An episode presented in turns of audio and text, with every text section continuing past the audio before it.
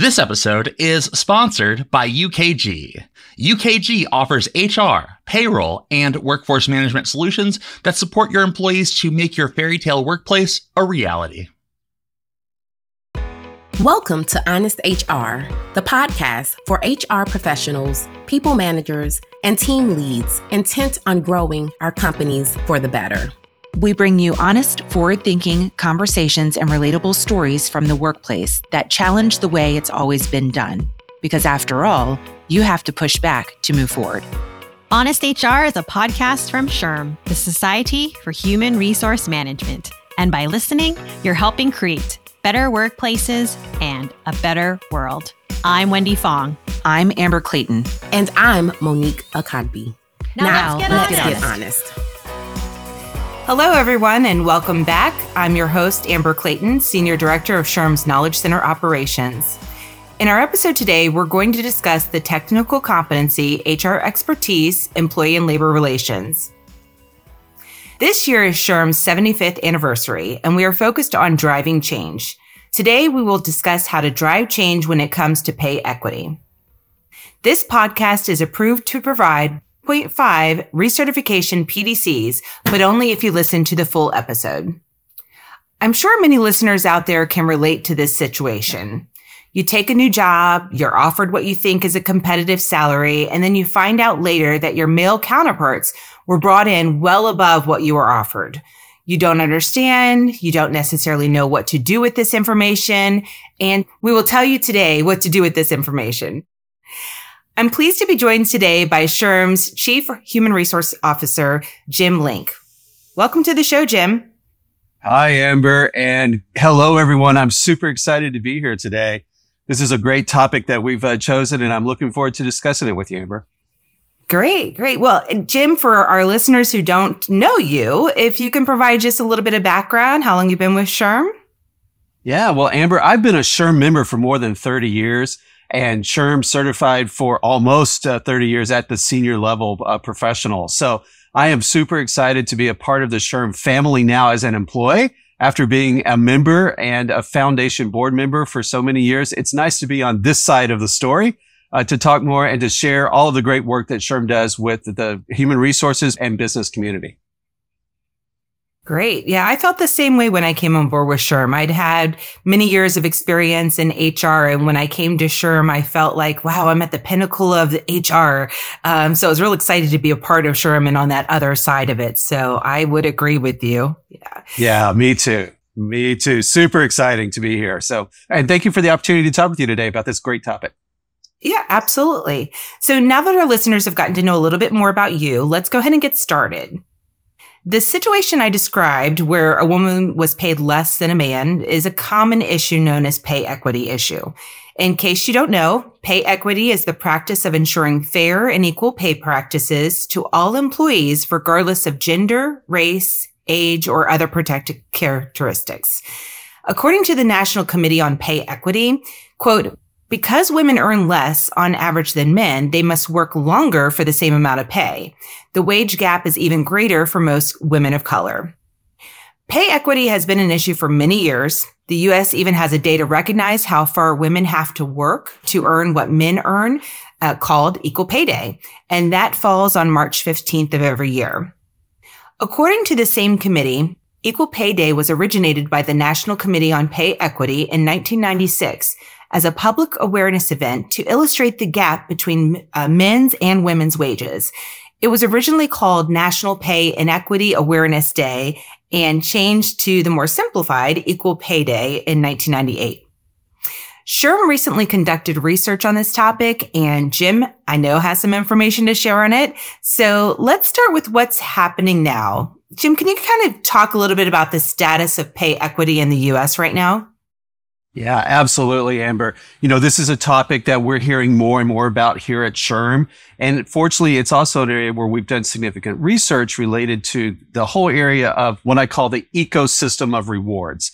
So it's just not pay equity. It's pay transparency. It's the value of benefits and perquisites and all of those other things, which really make up a total pay package for an individual. But today I know we want to talk more about the pay equity piece of it. So we'll be talking both about that, but also sampling in or sprinkling in other pieces there uh, to help people understand what the broader picture of pay equity looks like. If you think about this around what traditionally is thought of as pay equity, the first thing that we tend to look at is called the pay gap. And people often ask me as the head of human resources if, if there's a wage gap or a pay gap that still exists out there between men and women to start with. And the answer to that question is yes, unfortunately. Um, there absolutely is still a pay gap that exists. And depending upon, Amber, whose statistics you believe, that gap can be anywhere from 65 to 66 cents on the dollar in the comparison between what women earn and what men earn up to uh, as as little as not that anything's acceptable, but as little as 87 and a half to 88 cents on the dollar. So obviously we would like for that to be no difference between those two. And there have clearly been strides made in recent years to decrease that gap. So it is improving. It's not improving at a pace that any of us would prefer, but clearly we are seeing progress in this space of pay equity gaps between men and women in the workplace. Yeah, and you actually um, answered my next question about whether or not it has shrunk or it's gotten wider over the years. And, you know, I think we know that it's actually shrunk, but again, not to the rate that we would like it to, to shrink. That's exactly right, Amber. It, and now the pace of that change, uh, the pace of the improvement uh, has gotten better over the years. And interestingly, the pandemic, the COVID crisis actually saw us speed this up just a little bit.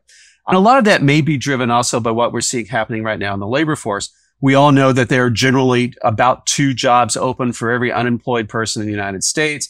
There's a significant skills gap. We know that there are more women now in colleges and universities than there are men. So improving those skills and bringing those women into the workforce and more importantly, keeping them in the workforce, uh, which we saw some problems with during the pandemic, of course, will actually help that uh, transition and that change toward a better pay equity environment overall as we progress into the future. Yeah, absolutely. One of the things that I've heard about and I've read and I've talked to people about is that men are better salary negotiators than women. And, you know, that might be the reason why there's a pay gap between men and women is that when men have come in, they've negotiated higher salaries, maybe better benefits um, than women have. Do you find that that is a true statement or, you know, what is your perspective on that? You know, Amber, historically, that has been the case. Uh, men have been better negotiators of, of, particularly coming into the organization from the beginning. So better at negotiating pay and perquisites and, and actually establishing themselves in that marketplace or in that workplace at a higher rate than women who are doing the same work. That's how we evolved into this pay equity issue uh, in the first place in many cases. So yes, there is some truth to that and some research has certainly backed uh, that fact up. However, what we're finding more and more now is that organizations are responding to that known fact in some very interesting ways. And one of the ways that I've seen organizations respond to, to the fact that men may be better negotiators is they are demanding that their compensation and their hiring manager teams make a one-time, firm, fair, consistent offer to all people, male, female, tall, short, black, white, you know, any other category you want to uh, put people into. And what the following belief is relates to the fact that if you make that one time firm, fair offer, then the people who aren't as good at negotiating will see the, the opportunity to be paid at the same level as those who might have been better negotiators because the negotiation point isn't going to be allowed. So we'll see. Now that's a relatively new change uh, that we're seeing out there among some of the more progressive companies. We'll have to see over time how that manifests itself in, in actual improvement of the pay equity issue in those organizations. I love the story that organizations are thinking of unique and exciting ways to address this pay equity issue. You know, Amber, it wasn't that long ago. Uh, matter of fact, at SHRM's last inclusion conference out in San Diego in the fall of 2022, where I was on stage uh, with with several uh, senior leaders in in very respectable companies in the United States. And for the very first time in my 30 plus year career as a human resources professional, there was a senior leader sitting to my left who said to a room of 550 people that their, that particular company, that their company had achieved pay equity. And that was a huge pronouncement, a huge statement to make uh, in front of, of that many people. You know, honestly, even if I thought that I was a CHRO sitting in an organization at, on a public stage like that in a publicly traded company that had had achieved that level, I would have been a little squirrely about saying that out loud, right? I mean, yes. I, I, I honestly would have been, but obviously she was confident in the, in that pronouncement. And when I noticed that after that particular uh, section of, of our uh, program was done, she was swarmed by people who were asking her, you know, how did we get there and how did we achieve that? And uh, she was, she you know, was full of the information, uh, much along the lines of the same things that you and I are talking about, about how you get there, uh, that they had done.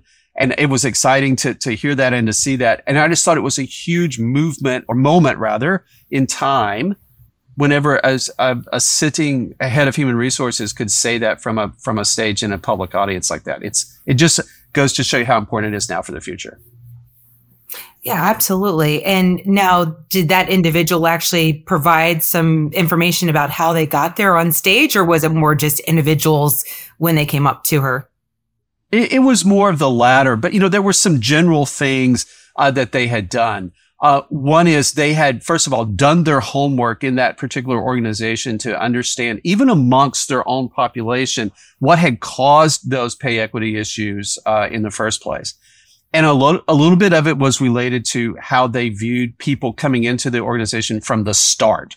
So they had to look at early career professionals and, and ensure they were doing the right thing across the board for those professionals. And they were a multinational uh, company uh, with primary uh, operations in the United States.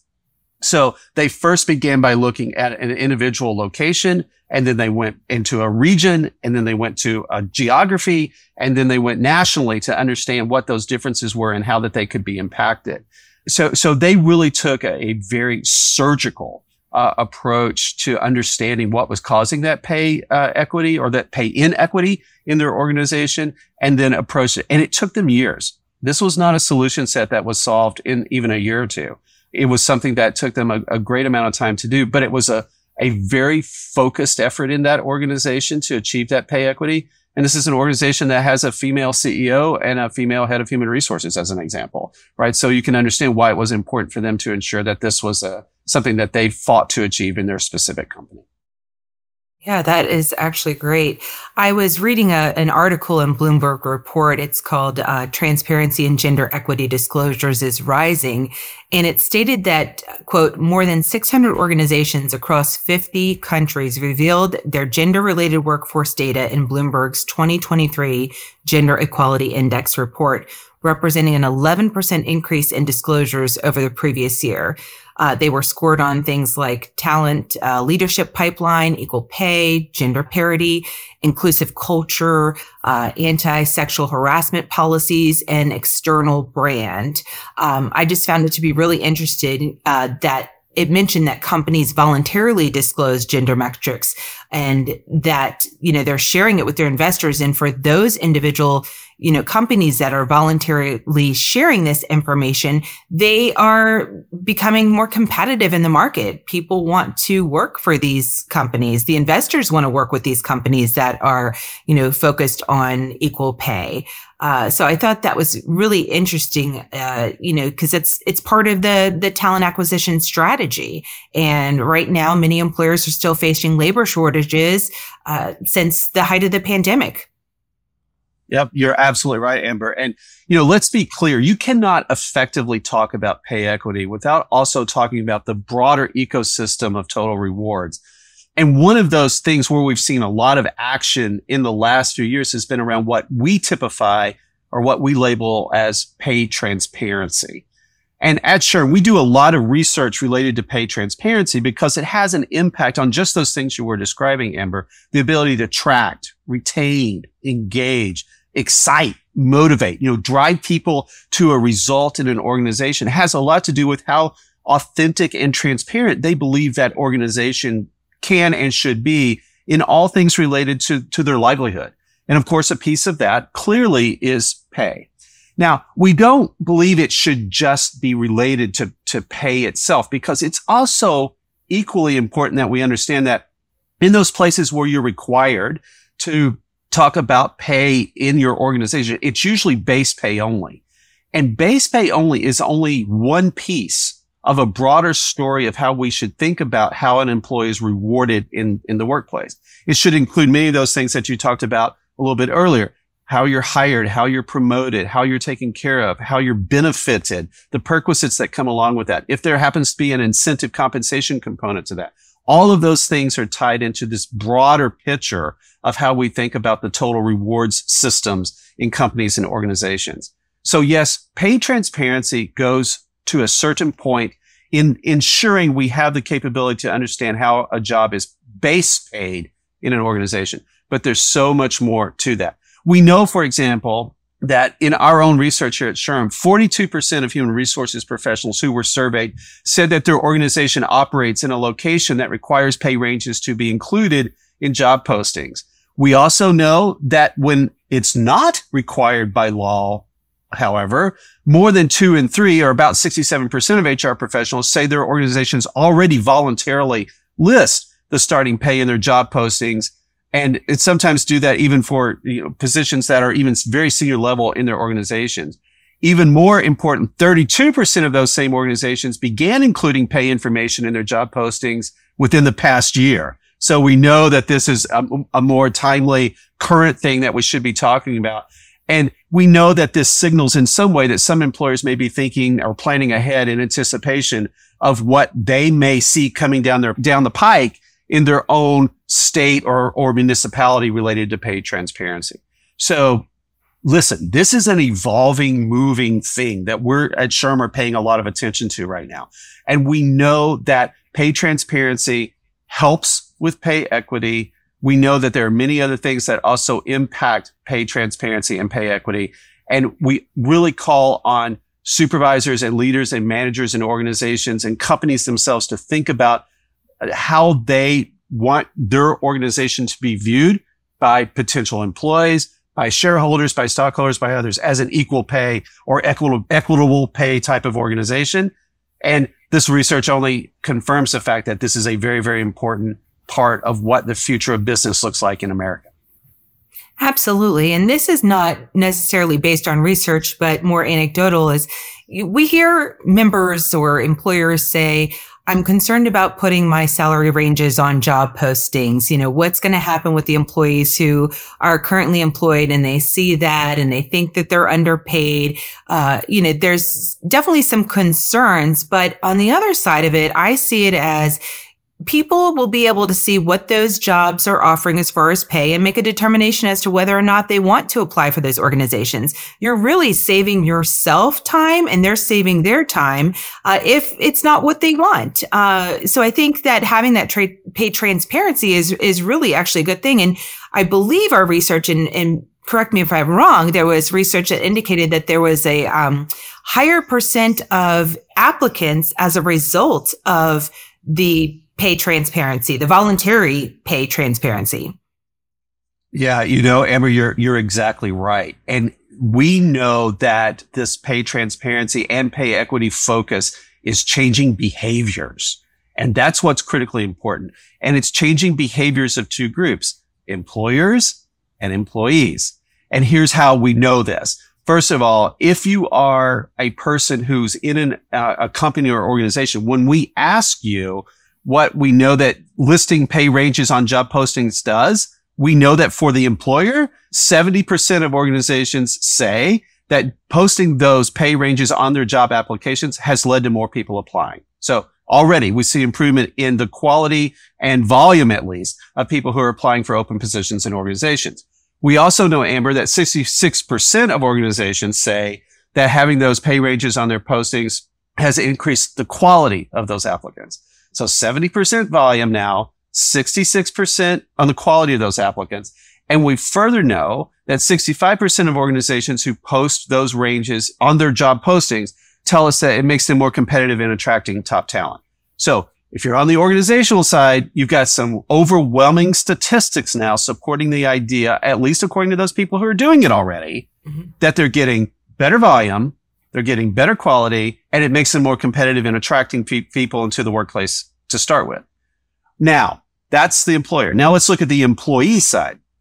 If you're on that employee side, and this is what you were alluding to, Amber, in the question you asked me earlier, 82% of U.S. workers. Now, this is U.S. only in these stats, right? But we can, we can assume that there probably is some uh, way you can extrapolate these findings on a global basis as well. We'll let the professionals do that. But 82% of U.S. workers are more likely to consider applying to a job if the pay range is listed in the job posting.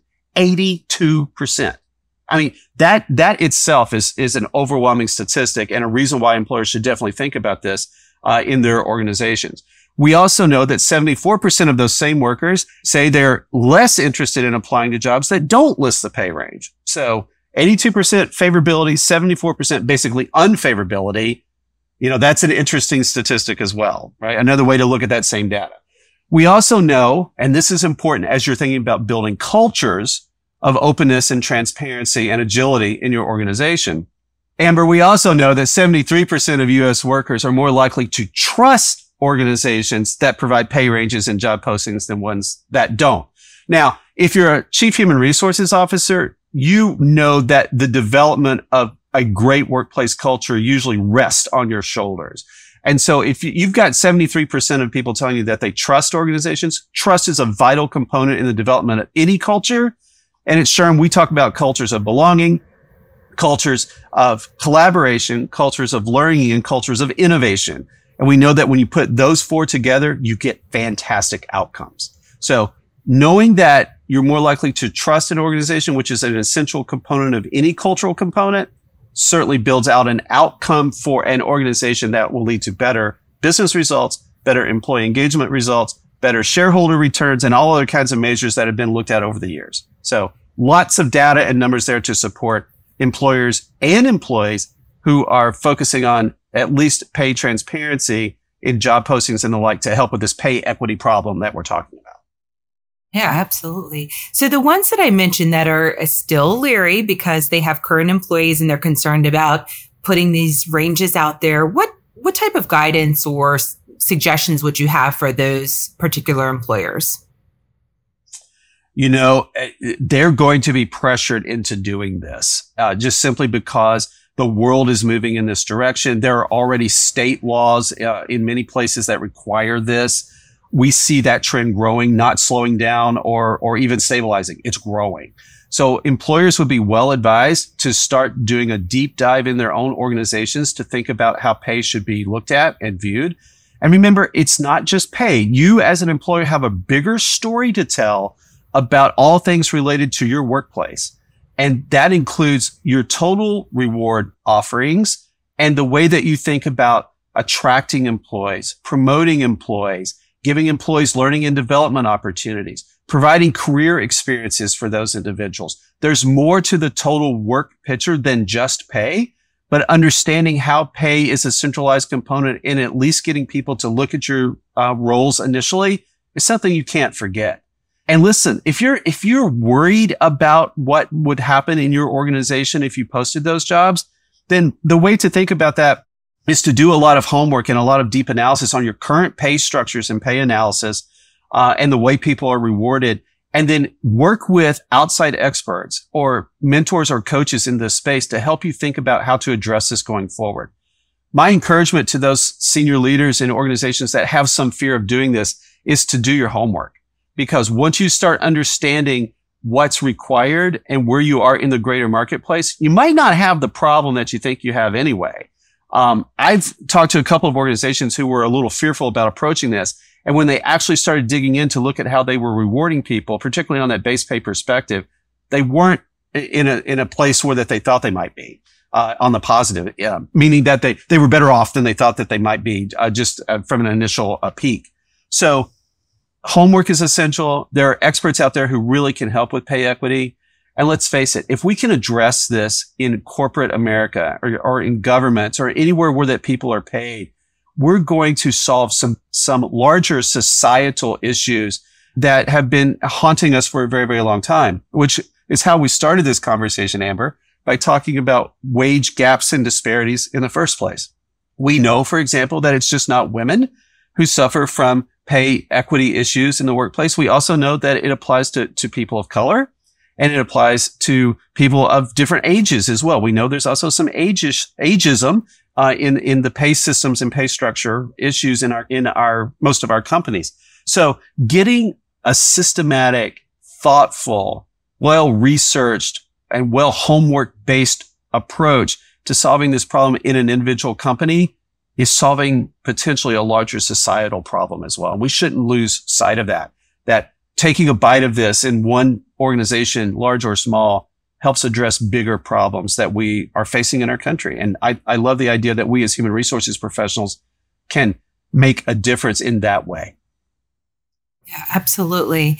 And something uh, on that same topic is I've heard, you know, we're concerned about salary compression where new hires are coming in close to or hitting, you know, or over salary of tenured employees. And, you know, for those employers, some employers are addressing this by adjusting the salary. They might be conducting off cycle adjustments, maybe providing a cash bonus, higher merit budgets. But like you said, it's really about doing your homework and uh, building that compensation philosophy, the compensation structure, communicating that to employees so that they understand what's the criteria and how are they, how do they compensate people? Uh, where do we fall within the range? Why do we fall where within the range? You know, all of those things is part of being transparent in building that trust with the employees. So it's not just the trust of the people who are coming into the organization or applying for the organization, but it's also for the people who are there and employed and they want to be able to trust that they're being paid fairly. And the way that they'll do that is through communication, uh, communicating, you know, what their compensation philosophy is and, and what their salary ranges are. That is absolutely right. All of those things that you mentioned are the right things to do uh, in organizations. And you are right. The skills gap in America, particularly, is certainly leading to wage compression issues, particularly in the early stages of, of one's career. There are skills and competencies out there today that employers are hiring for, which have a more valuable place, more value in the workplace today than they did two or three years ago. That's creating some disparities where that new people coming into organizations may be paid at or even above uh, what current employees in that organization are doing. We know that. We see that. It's not unique to any one group or company or industry or, or even region. And employers and in particularly human resources professionals within those organizations are grappling with that issue. And let's face it, the pandemic made it worse because uh, when you think about uh, what skills were available out there, the great resignation or the great reconciliation or whatever it is that you want to call it uh, these days, um, there's there's also an idea that employers should be thinking about novel and new and exciting ways to address those compression issues. And we're seeing some really interesting stuff. A lot of it tied to giving people new experiences, to giving those employees who may feel like they're impacted by those wage compression issues unique opportunities in organizations to do things differently. We're seeing employers come in and say, look, we understand this is an issue. We want to be transparent about it. And we pledge to address this over the course of the next six, 18, 24 months, right? Whatever their, their solution set uh, might be. I don't think Amber, a one size fits all solution set is, is uh, appropriate here, but I would encourage specific employers to again understand where that those compression issues are occurring to address it with those people who are impacted in their organizations and to say, look, we get this. We understand it. Uh, we're committed to uh, addressing it. it's not feasible from a financial perspective for us to do this all at once or, or overnight. So bear with us. Here's the plan. And if you can say that with a high degree of confidence and capability, assuming, of course, the, the economic conditions allow you to, to do what, what you've committed to, um, then that does go a long way toward addressing wage compression in the workplace today for all people, uh, not just women or people of color, but for anyone who's coming in uh, who might be impacted by that, particularly that skills compression that we talked about a little bit earlier. Absolutely. And you know, you talked about the total compensation package and uh, how benefits play into this as well. And I've done some presentations for other companies and we've talked about this. And when you're looking at your compensation, your benefit package, your total compensation uh, package, you want to customize too. You want to look at customizing things because salary may not be the most important to everyone. You know, there could be benefits that are more important, like the flexible work schedules or the professional development. Uh, you know, so when you're thinking about your packages and, you know, what you offer to your employees and to the candidates coming in the door, look at those things as well. Look at customizing it based on your employee population because I think that goes a long way. Amber, you're absolutely right. And it wasn't that long ago that our own surveys were telling us that the most important thing that you could do to attract a person into a workplace was to uh, offer flexibility and agility in the work structures and work systems. Pay wasn't the number one. It was number two. Now it's always in the top five. Let's be clear. Any survey, yeah, absolutely, absolutely. Any survey I've ever shown or seen says that it's in the top five, and particularly during the pandemic, and even now, for younger employees in the workplace, flexibility and agility in many of these surveys that I've seen out there, uh, it ranks as high or higher than pay, at least for certain population groups. And you're right. It's important not to overlook or gloss over the idea that it's an ecosystem in the workplace. And that ecosystem is comprised of many components of which pay is just one of them. It's just one. And we moved the idea of flexibility and agility in the workplace forward 20 years in the space of two years. In, in thanks in no small part to the, to the COVID crisis. And let's face it, employees are not going to let us forget that. So, so employers are thinking long and hard now about how to offer that ecosystem uh, in such a way that it's inclusive of pay equity and pay transparency, but includes many, many other things, which are as important in some surveys uh, to particular groups of young, of people coming into the workplace? I think that some employers, when we, when they think about flexibility, they're thinking about remote work or hybrid work because that's been the top topic over the last couple of years. But flexibility can be things like, just allowing your employees to leave early or come in late when they need to. It could be providing an extended break time. It could be, you know, a day off here or there, or maybe it is teleworking a couple of days a week, but there's many ways to be flexible. And I think for the most part, you know, people want to be able to know that they can come to an employer and if they need that time, they can get that time. And I think often they don't feel like they can. They feel like they'll either be penalized or, you know, they'll come back and they'll have loads of work or, you know, it's going to be frowned upon if they take time off. And, uh, employers need to have that empathy. They need to be empathetic to understand what's happening with their employees and, you know, what type of flexibility they might need.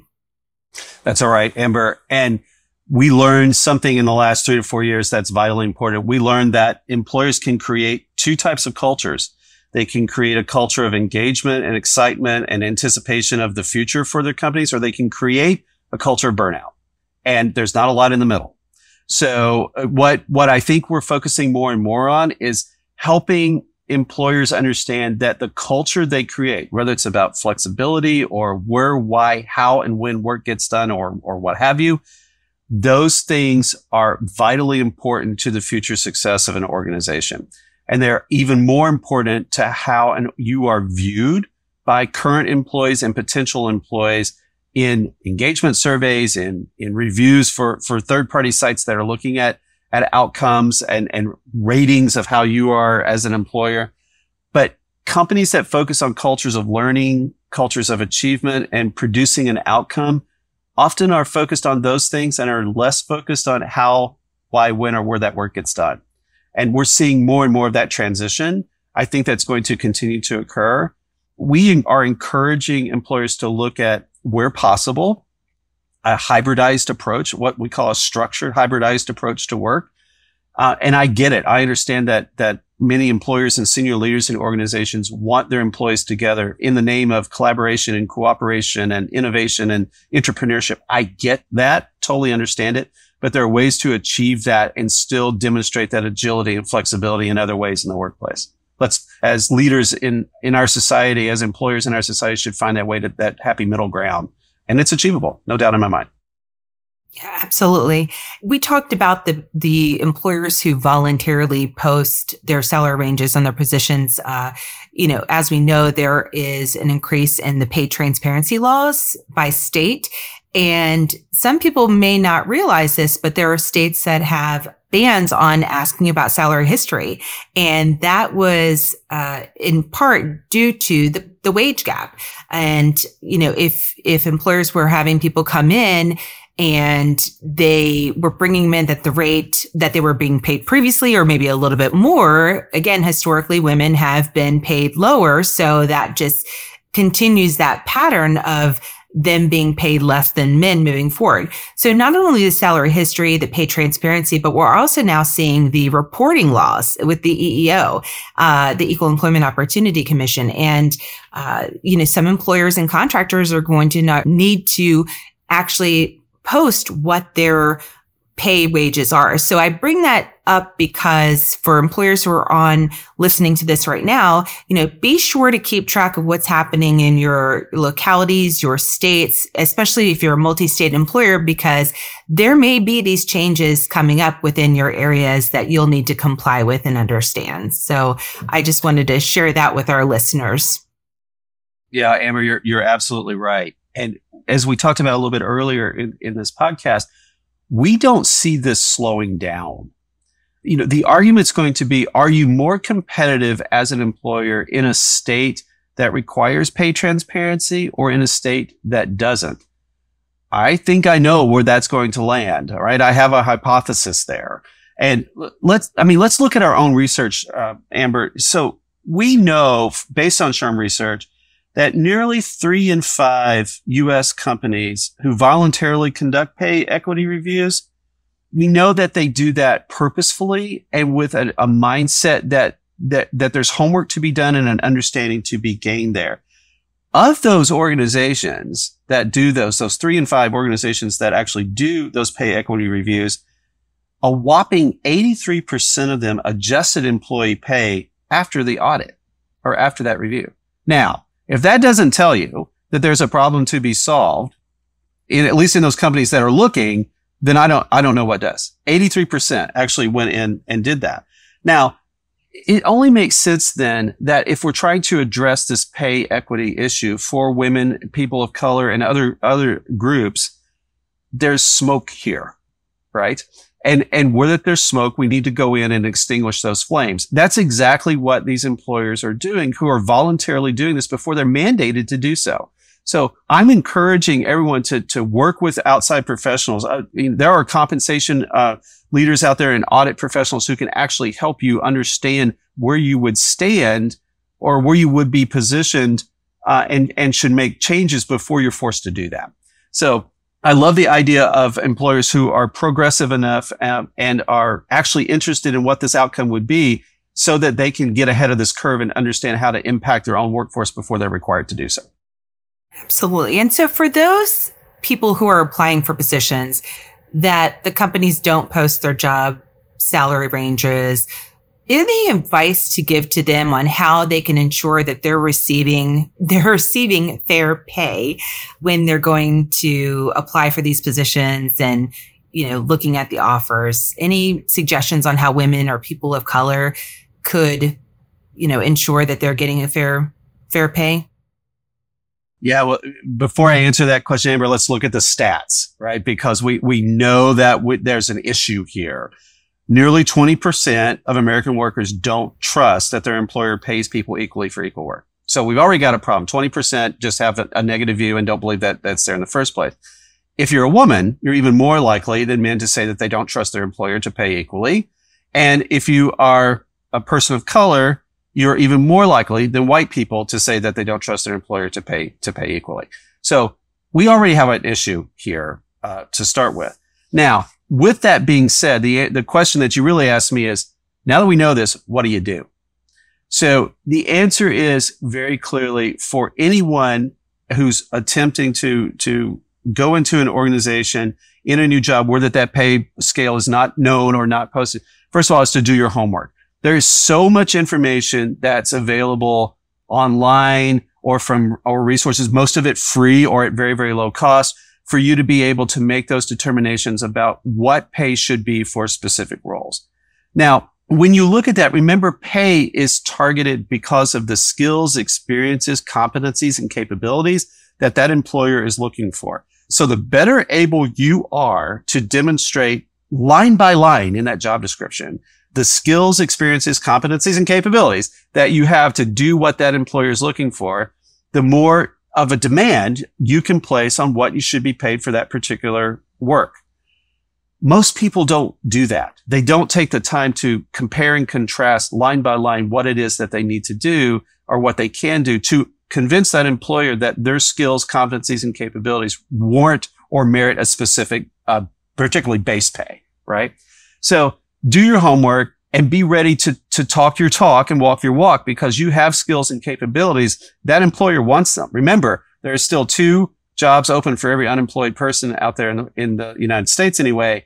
And that gives you a significant advantage if you're an employee. It is an employee friendly market and the, the, the balance of power between employees and employers in the workplace, even though we see layoffs today and we see things happening out there, is, is still in favor of the employee. Let, us face it, particularly if that employee is mobile and, and willing to, uh, to, to do things uh, like move or uh, to, to change industries or what have you in order to secure a new role.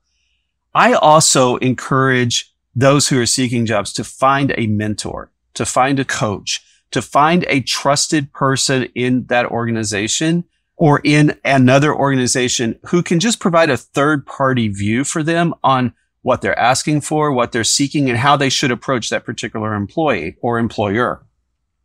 I know, for example, I worked uh, with uh, a, a, job candidate who was looking at a chief human resources officer role in a company uh, lately.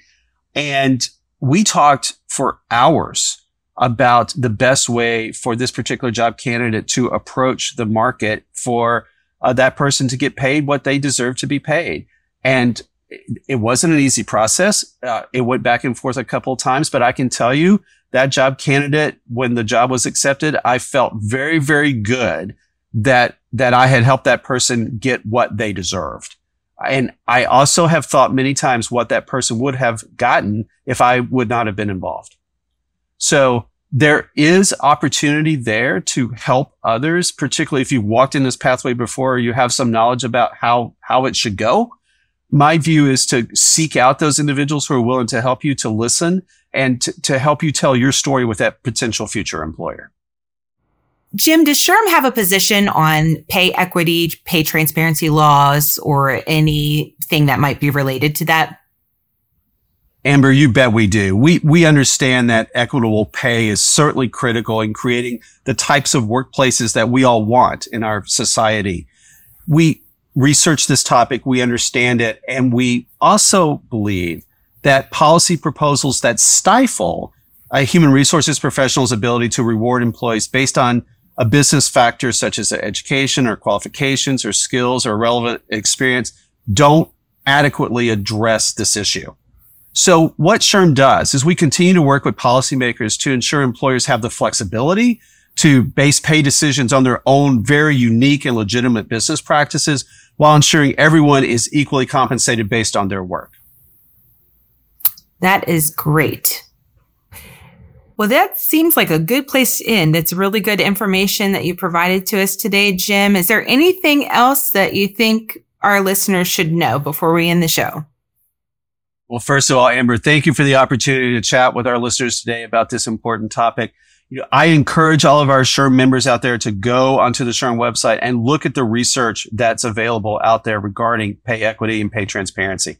This is an important topic for SHRM. It should be an important topic for you as an employer or as an employee. And we encourage you to get smart uh, on the topic because more changes are coming in this space and SHRM will be there leading the way with knowledge and research to help you uh, along the way as we change and grow in our society and in our organizations for the betterment of the world of work, workers, and the workplace.